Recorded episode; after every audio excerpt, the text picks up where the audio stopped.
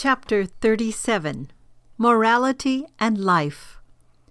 Doctor Basil Yanovsky, in The Dark Fields of Venus, cites a complaint filed against him with respect to his work as a physician in a New York City V D clinic.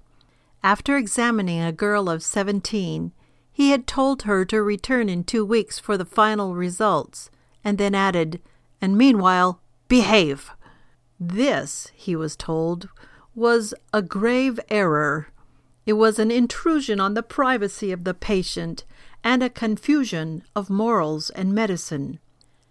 This, reflected Doctor Yanovsky, is a symbol of our times.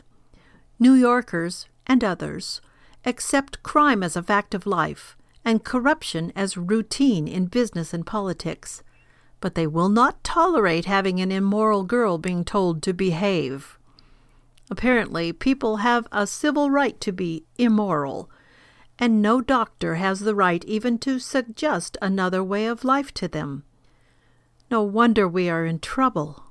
We make criminals into champions of civil rights, and kidnappers into revolutionary heroes who are publicized and acceded to, and yet to tell an immoral girl to behave is grounds for a rebuke to the doctor.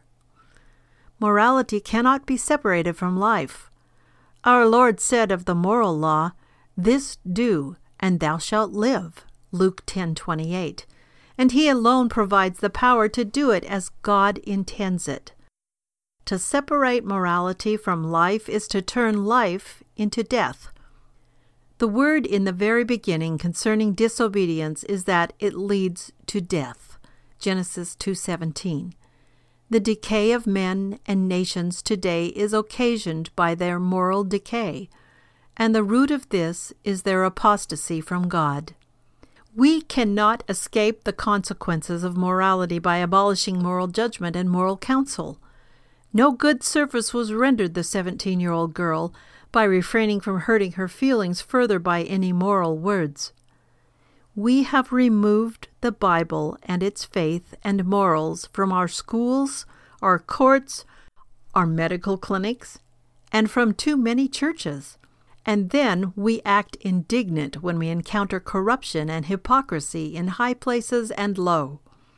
But we have asked for it, paid for it, and required it by our exclusion of God and His law word from our lives, and our indignation has a dishonest ring.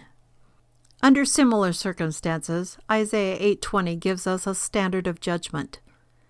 "To the law and to the testimony, if they speak not according to this word, it is because there is no light in them."